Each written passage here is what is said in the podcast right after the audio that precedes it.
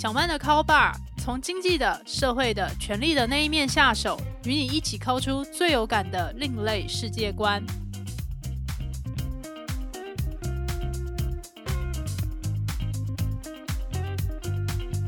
各位听众朋友，大家好，欢迎来到小曼的 Call Bar。这是一档讨论社会阶级衍生性八卦节目，我是主持人陶小曼。今天这一集节目一开始，想要询问各位听众朋友一个问题：大家走在路上的时候，有没有遇到被陌生人搭讪的经验呢？如果有的话，这个陌生人他是男是女，或者是其他性别的特质，年龄大概几岁，有怎样的穿着打扮？看起来应该是怎么样的职业，或者是他来搭讪到底是为了一个怎样的目的？在大家思考自己人生的同时，我也分享我自己的经验。我一个人走在路上的时候，其实常常遇到各式各样的搭讪对象，不分男女老少，也不分本国和外国。例如，我身为一名观光客，走在日本的街头上。却会遇到穿着和服、年长而且很优雅的日本女性来问我，到底某一个私房景点或者是某一间餐厅要怎么去。而其实我本人并不通日文，所以每次送走对方之后，我都会很纳闷，想说：哎，为什么对方会想要来问我啊？我看起来是很融入在地的样子吗？第二种状况常常发生在我的学生时代，那个时候我穿着制服走在路上，就会遇到。国中生、高中生，或者是看起来像是家长的男女，或者是一个很单纯好奇的路人，就会问我说：“哎，你们学校是不是考试很多？升学压力大不大？同学们之间的相处很融洽吗？还是会勾心斗角？”每次遇到这类的问题，如果我觉得对方是善意的话，我就会努力的找到一个简短又中肯的答案来回复对方。那通常大家听到我的答案，也就会满意的离开了。第三种状况。我想是大家最常遇到的，就是这个来搭讪的人，他是一个正在进行陌生开发的业务员，他可能是在卖保单啊，推销信用卡，什么房贷、车贷或者是信贷，订阅什么样的刊物或资料，或者是什么样的课程，直传销。你现场不跟他买东西或者是签订单也没有关系，他希望你留下联络方式，日后你可能会成为他的客户。第四种搭讪可能是大家比较期待，或者是像是电影里面的情节一样，某个人觉得在茫茫人海中看到你就觉得说哇，我们好投缘哦，我们交换个联络方式，可能日后我们就可以当不只是朋友的关系了。其实我遇到到了这个就是陌生开发之后，这些陌生人的需求，我已经变得通常都不太会理会对方了，大概是自己的人生的余裕跟时间还有资源都很有限。所以实在是很难一一去照顾每一个陌生人的需求，而在这些经验里面，我就会回想起一个我二十二、二十三岁令我觉得最印象深刻的被陌生开发经验。这个来陌生开发我的搭讪者，他是一名在调通工作的男公关。开始讲我二十二、二十三岁在上班的途中被调通男公关搭讪、陌生开发的故事之前，我想要先简介一下当年的时空背景。那个时候我大学毕业一年多，是个社会新鲜人，在一间财经杂志社工作，职位是记者。我长久以来都一直想要找一个工作，它可以磨练我的创作技能。可以帮我找到很好的题材，可是当年记者所需要的职能真的是远远超乎我的能力，于是无法驾驭工作，就会被工作压着打。当年我看不懂办公室里面的权力关系，也看不太懂每一个议题里面究竟有哪些势力在互相的角力，都看不懂以上这些的话，当然就很难爆出什么好的题目了。你爆不出好题目，即使被上司喂题目，你也会非常的困惑。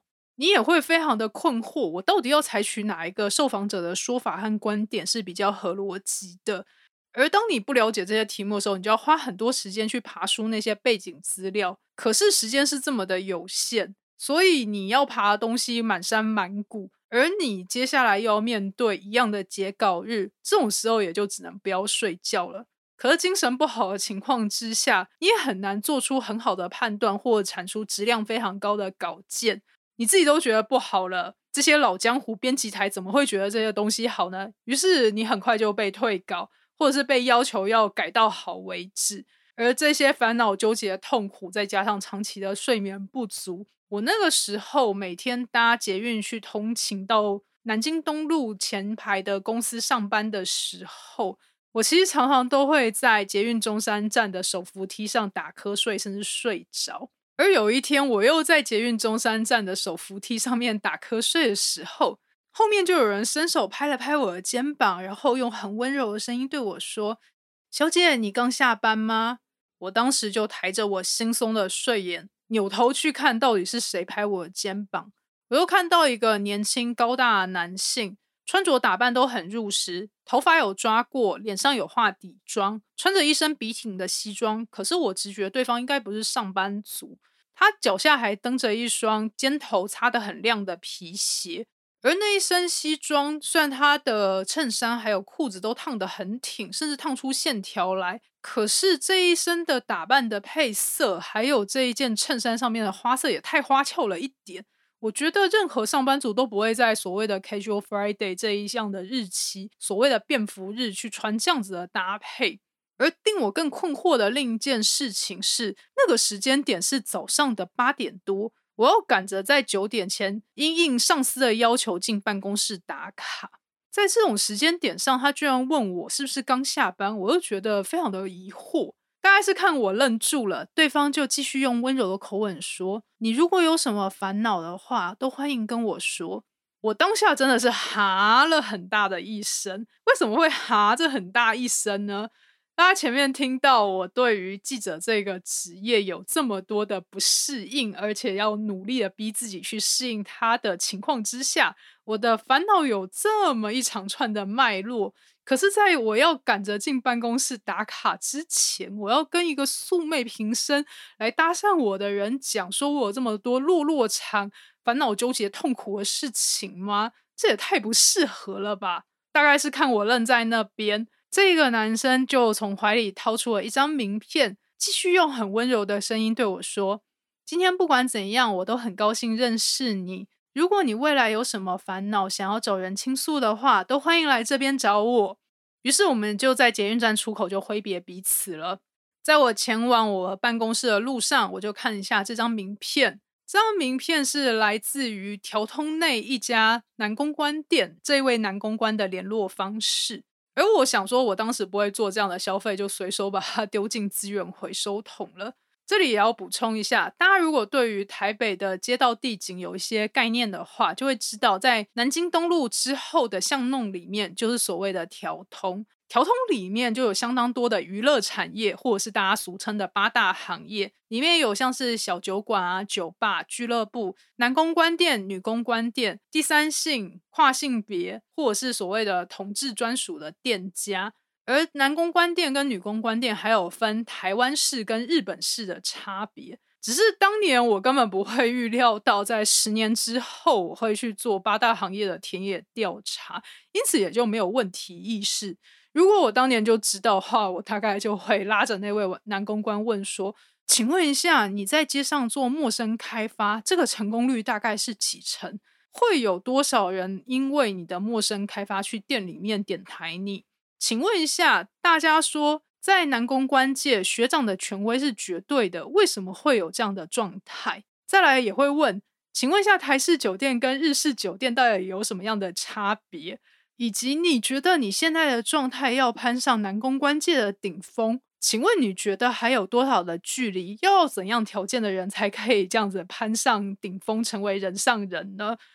我觉得听到这个地方，可能当事人就已经开始想要往后退，觉得说：天哪，我来做一个陌生开发，怎么会遇到一个问题这么多的家伙？但其实我的问题还没完，我那时候甚至想要问他说：诶，为什么调通这个街道？它的历史可以让这群房东把他们的物业租给你们经营，然后他们对你们是不是有什么样的要求？你们要如何去经营这一整个街库呢？你们跟日本的歌舞伎町到底有没有什么不同？好。听到问题这么多的被搭讪者，我觉得搭讪的人大家都要开始后悔了。于是我最近也就读到一本我觉得很有兴趣，而且它其实算是解答我当年疑惑的书。这本书的大标题叫做《歌舞伎町放浪记》，副标题是“解禁新宿夜王赤裸告白”。它是由城邦出版集团里面的创意市集出版社出版的，作者是手冢真辉。手冢就是漫画大师手冢治虫的手冢，真辉是真实的光辉里面的那两个字。因为访谈和爬资料的关系，我对于台湾的男公关业界他们的生态、潜规则，还有对从业人员的要求，有些基本的理解。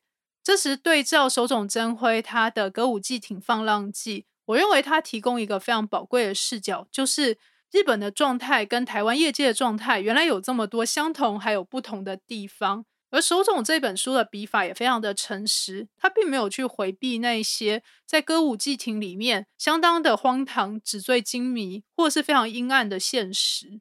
我们就从揽客这件事情开始说起好了。无论是在日本还是在台湾，上街头去揽客这种吃力不讨好的工作，当然都是由年资最菜而且业绩最普通的男公关去进行的。在一九九七年，手冢真辉十九岁的时候，他因为高中考大学失利，决定来东京闯天下。一开始做的是搬家公司的打工仔。可是很快就发现薪资微薄，在东京根本活不下去，于是就决定要来歌舞伎町放手一搏，来当男公关。当时他拿出他微薄的积蓄，去买了一套便宜的西装，立刻就被前辈吐槽到爆炸。他们就说：“天哪，你穿成这个样子，你是上班族吗？”前辈也不是光嫌弃他而已，就送了手冢真辉一套上半身是鲜蓝色、下半身是鲜黄色的西装，要他穿成这样去街上揽客。我觉得我看到这样搭配西装的人走在路上，我真的是很难不去多看他两眼。要讲前辈的这个过来人智慧，其实也挺厉害的。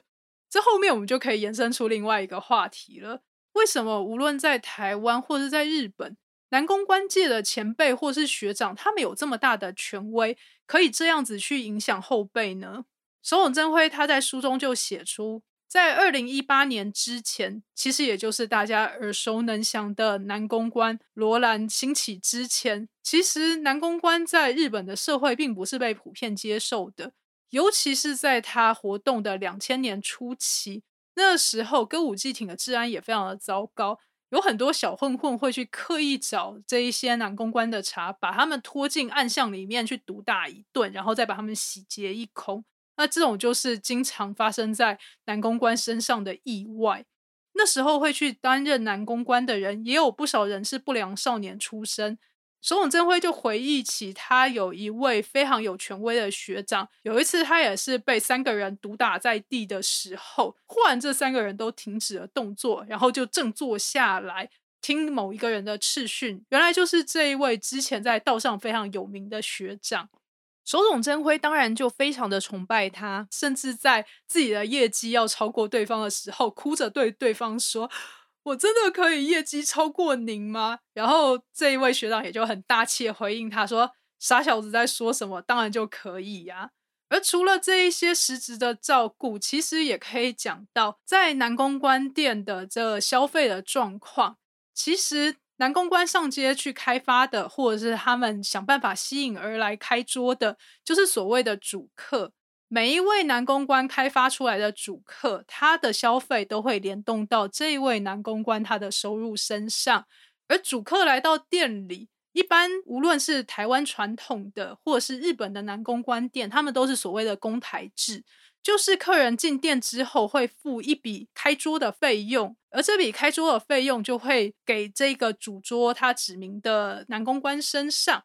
这位学长通常也会指定他其他的小弟或者是跟班们来承接这一位主客带来的其他客人他们的消费。于是乎，你如果跟到了一位非常会带业绩进来的学长，你很可能就因此可以开发出自己的主客，然后接下来就可以财源滚滚。而有时候学长也真的是忙不过来，他们要去应付很多客人的需求，陪他们出去玩、去购物，或者是各式各样的场合。学长忙不过来的时候，就会命令学弟出席。而学弟出席的话，这时候其实常常也就可以到一些大家觉得非常高端大气的场合去学习新的礼仪，或者是开开眼界，或者是借此可以免费的玩乐一番。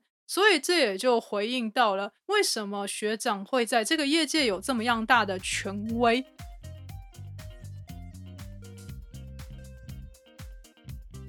我们得知，在男公关业界的学长和前辈，他们为什么这么有方法，可以去照顾底下的小弟们，让大家有钱一起赚，有乐子一起享。这种爽日子啊，今朝有酒今朝醉，所以大家都非常的开心。可是午夜梦回的时候，又会开始彷徨，说：“天哪，那我下一步到底在哪里呢？”手冢真辉也表示，他自己在两千年的时候就遇到同样的状况。那个时候，他已经是歌舞伎町地区业绩排行首屈一指的男公关，也就是俗称的夜王。人一登上夜王的宝座，就也会跟着唱秋起来。当时他就带着自己的小弟，然后觉得自己到哪里应该都要受人礼遇，而且不应该有人不认识他。这种风格当然就会引来仇恨值。而让他生涯改变的一个事件。是有一次，他出了店门之外，跟另外一家店的男公关在抢计程车，双方一言不合，互不相让，就揍了对方几拳。这种听起来很像是小学生或中学生的纠纷，到底要怎么样处理呢？那个时候，对方的店家又打电话来表示，他们愿意赔钱了事，但其他就不要要求更多。手冢真辉那时候气焰高涨，当然忍不下这一口气。于是就揪着自己的小弟杀到人家的店里，要把对方痛打一顿。可是啊，大家请记住，所谓的风俗产业或是八大行业，无论在台湾还是在日本，其实都有黑道和维士在协助维护店里的秩序。因此，你直接杀到人家店里要痛打人家的员工，到底会发生什么事呢？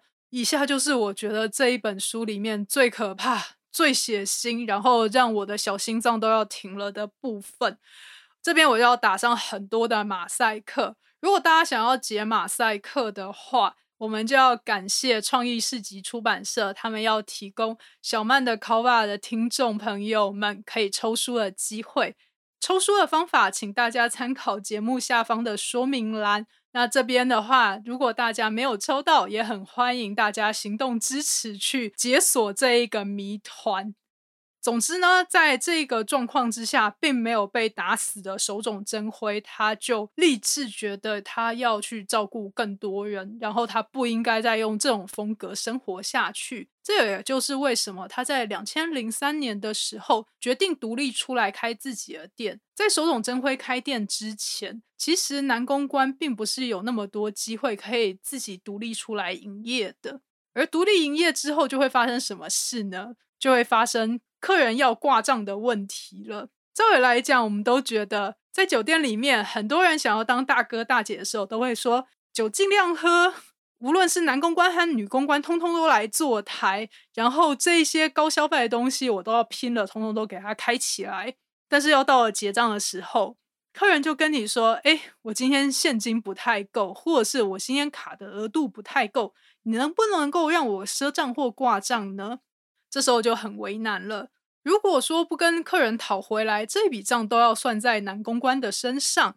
男公关自己看起来做了很多业绩，但有时候甚至越做越穷。手冢真辉也就分析，其实常常在店里，每到了发薪日，大概也只有一半的男公关他们可以领到所有的收入，其他人可能都要去填坑那些客人的倒账。但是为什么在这种情况之下？男公关还是愿意让客人赊账，甚至要求他这位店长说：“店长，你一定要让我们的客人可以赊账，要不然你不给人家方便，这样子的话，我们真的很难去做业绩。”另外一种理由，也就是在男公关之间的竞争。当竞争越来越白热化的时候，大家就会努力的去冲高自己的业绩数，而有时候高到不可思议的业绩，其实是让客人赊账而来的，而这也就让很多男公关最后欠钱欠到必须要跑路。这也是一个无论在台湾还是在日本业界都活生生跟血淋淋的生态。无论是台湾的调通。还是日本的歌舞伎町，对于许多公关而言，他们就像梦想之地。来到这个地方，努力的做出业绩和成绩来，就可以改善自己的生活，让家人和自己变得更幸福。可是，伴随着这些希望，也有许多的陷阱。有很多人因为交友不慎，卷入了非常麻烦的纠纷之中，或者是因为被客人倒账，或是被诈骗钱，或者是因为自己的理财不慎，导致所有的积蓄都付诸东流，只能黯然退出这个地方，到其他地方去另起炉灶。可能可以另起炉灶，都还算是幸运的案例。有许多人就这样子人间蒸发在这样的茫茫人海之中了。所以在这本书里面，我也很好奇。手冢真辉他是如何从一名男公关变成头牌？接下来他又晋升为一名经营管理者，不止经营一间店，是经营一个集团，甚至最后做出了代表性，让二零二零年的时候，为了要防堵 COVID-19 的疫情，东京都的知事，也就是俗称的东京市的市长，他就邀请了手冢真辉以及其他的歌舞伎町的代表人物。一起来商讨如何在这个地方推行防疫的政策，以及各项的防疫措施。我想，手冢真辉能争取到代表性去推动公共政策，绝对不是一朝一夕的事情。例如，他就提到，在两千零五年的时候，他被多数由房东组成的歌舞伎町商店街振兴工会，超级难念的，念得我舌头都要打结了。这个组织邀请过去，希望他可以协助来改善当时已经乱到不行的歌舞伎町的治安。当时的状况是有许多新兴的店家，他们会用不太正当的拉客手段，让许多人都传言说，到了歌舞伎町来，你就会遇到恶意的拉客，然后就会损失一大笔钱。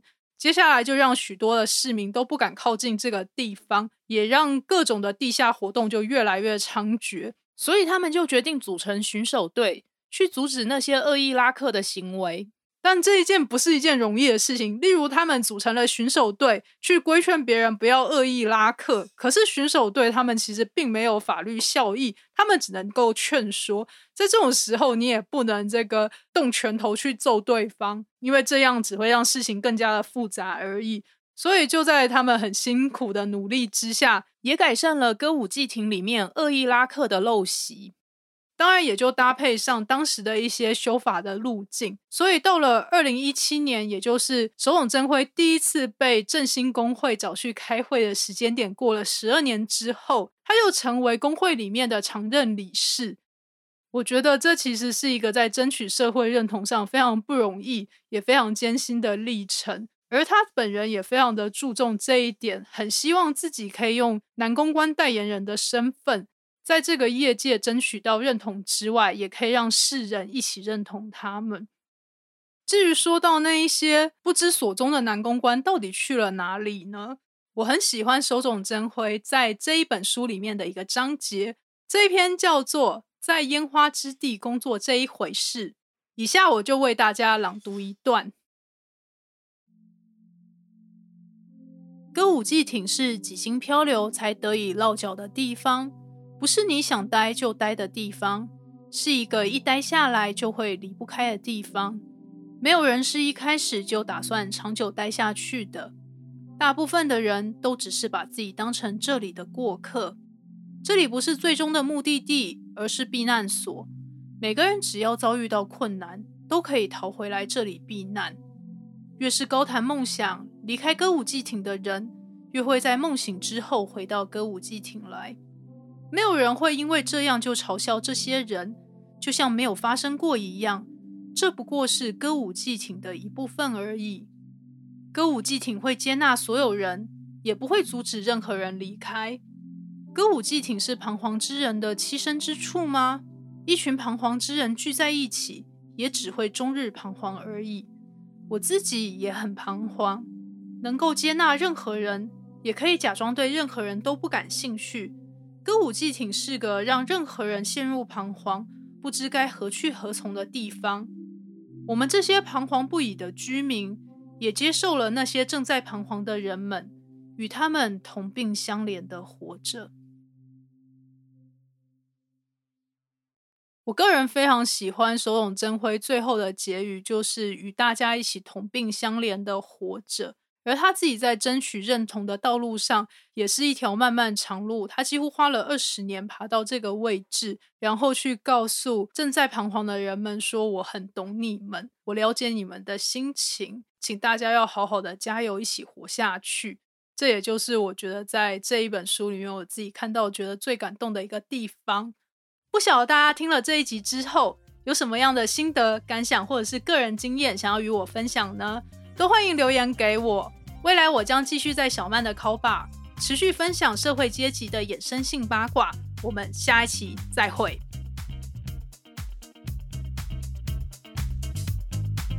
本集节目由主持人陶小曼、合作伙伴阿宽共同制作。如果你喜欢小曼的 Call Bar，欢迎给我五星评分，然后追踪、订阅、分享给你的亲友，一起抠出更有趣的世界观哟。